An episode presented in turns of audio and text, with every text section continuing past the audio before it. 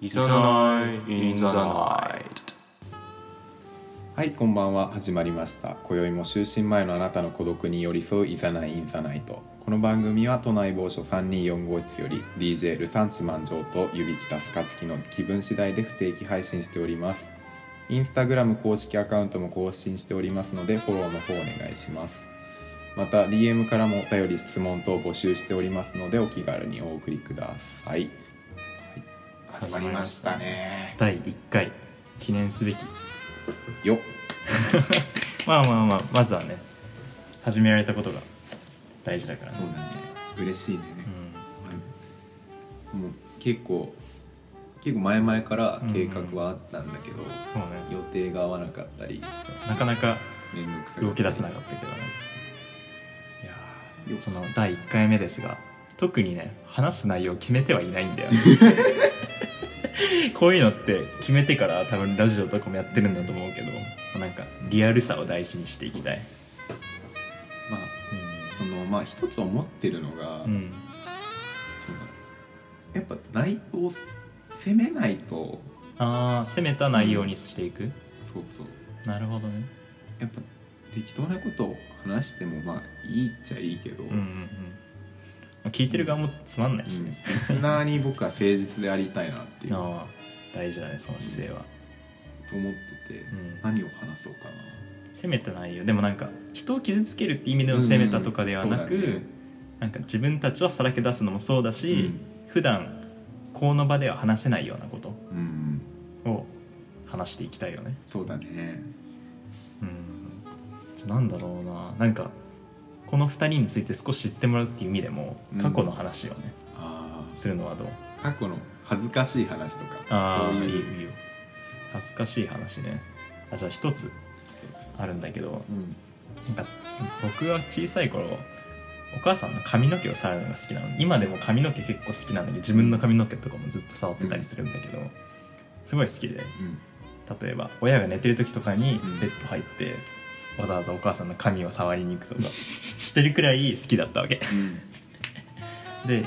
一回家族旅行で沖縄行ったんだけど沖縄行ったらみんな美ら海水族館行くじゃんうんうんデフォルトだからそれはま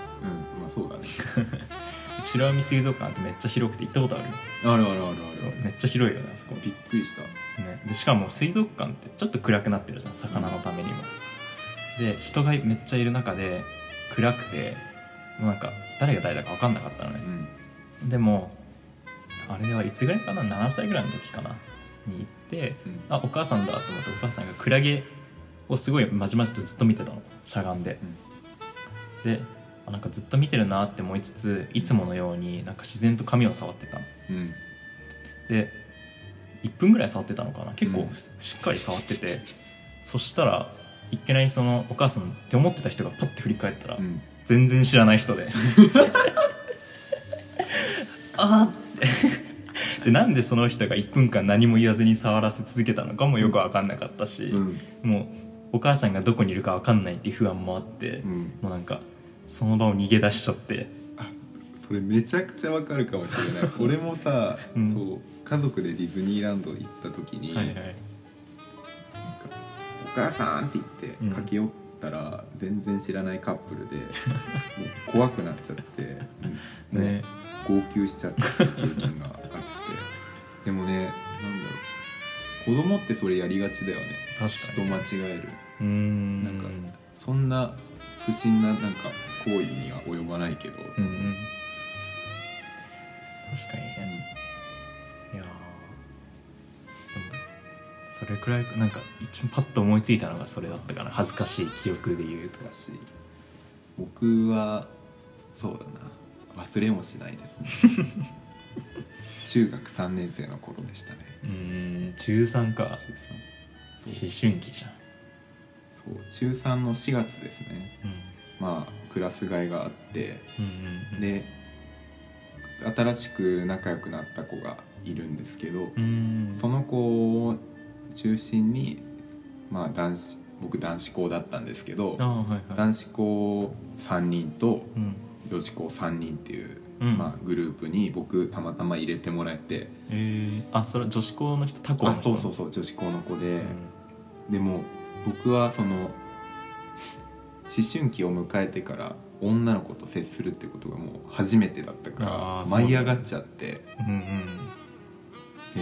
まあ相手側のこう一人を好きになるんですけど、うんまあ、いろいろこう積極的にアプローチをするんですねわからないなりに何ちゃんなのその子ひとみちゃんでしひたとみちゃんか可愛かったですそうで夜電話したりして、うんまあでその子たちが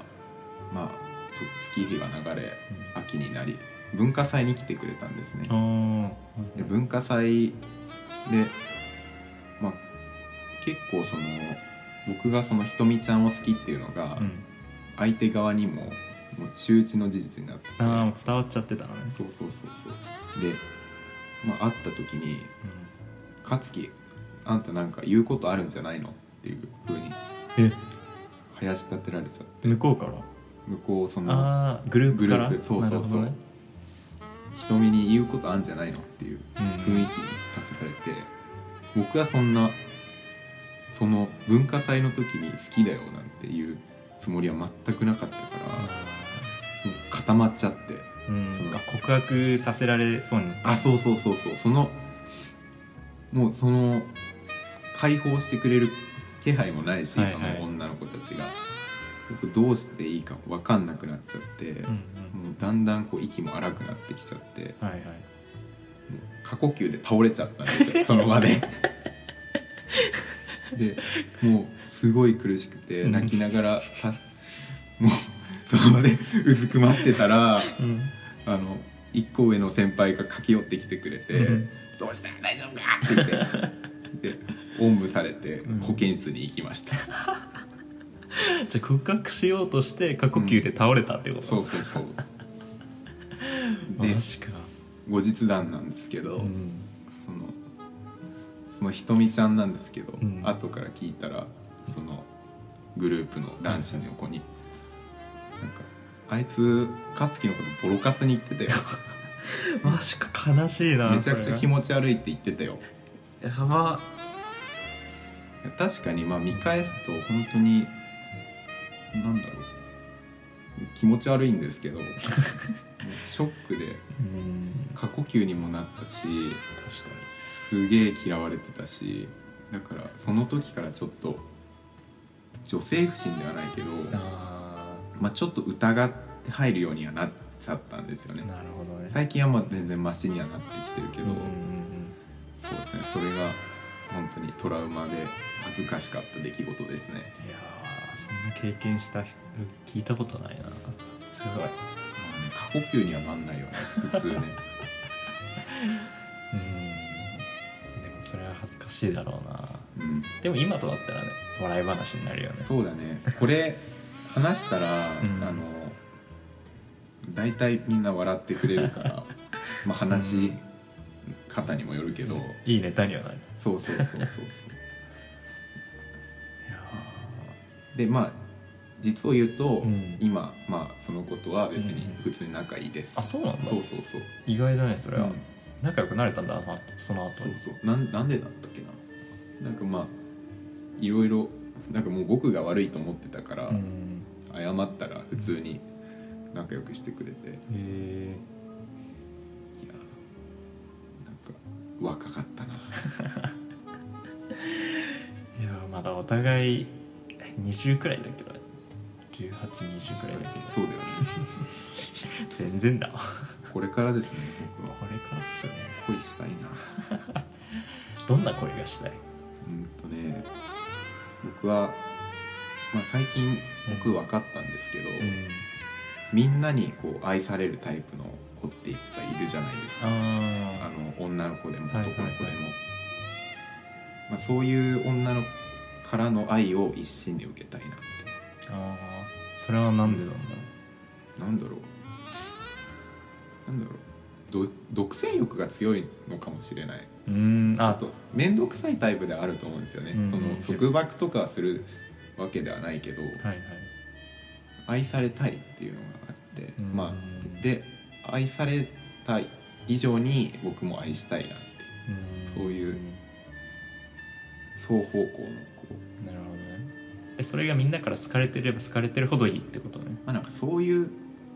ことでもないのかあな違う、うん、その特別にそういう子が特別に見てくれるっていうことがなんかすごくうーん嬉しいことなんじゃないかなあー確かにいいね、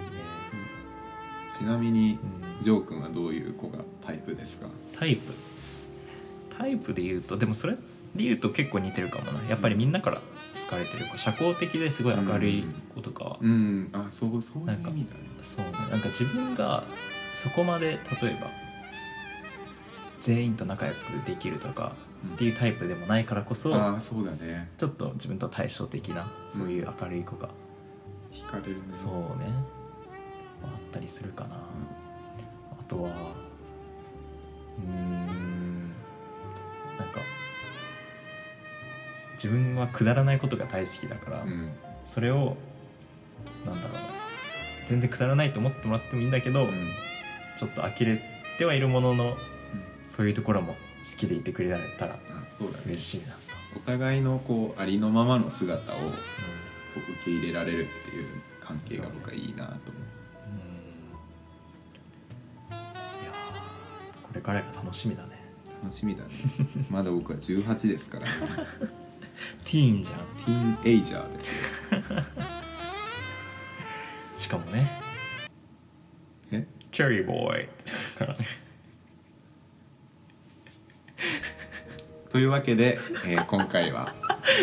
今回の「いざないんだない勝手とに終わらされはた」まあこんな感じで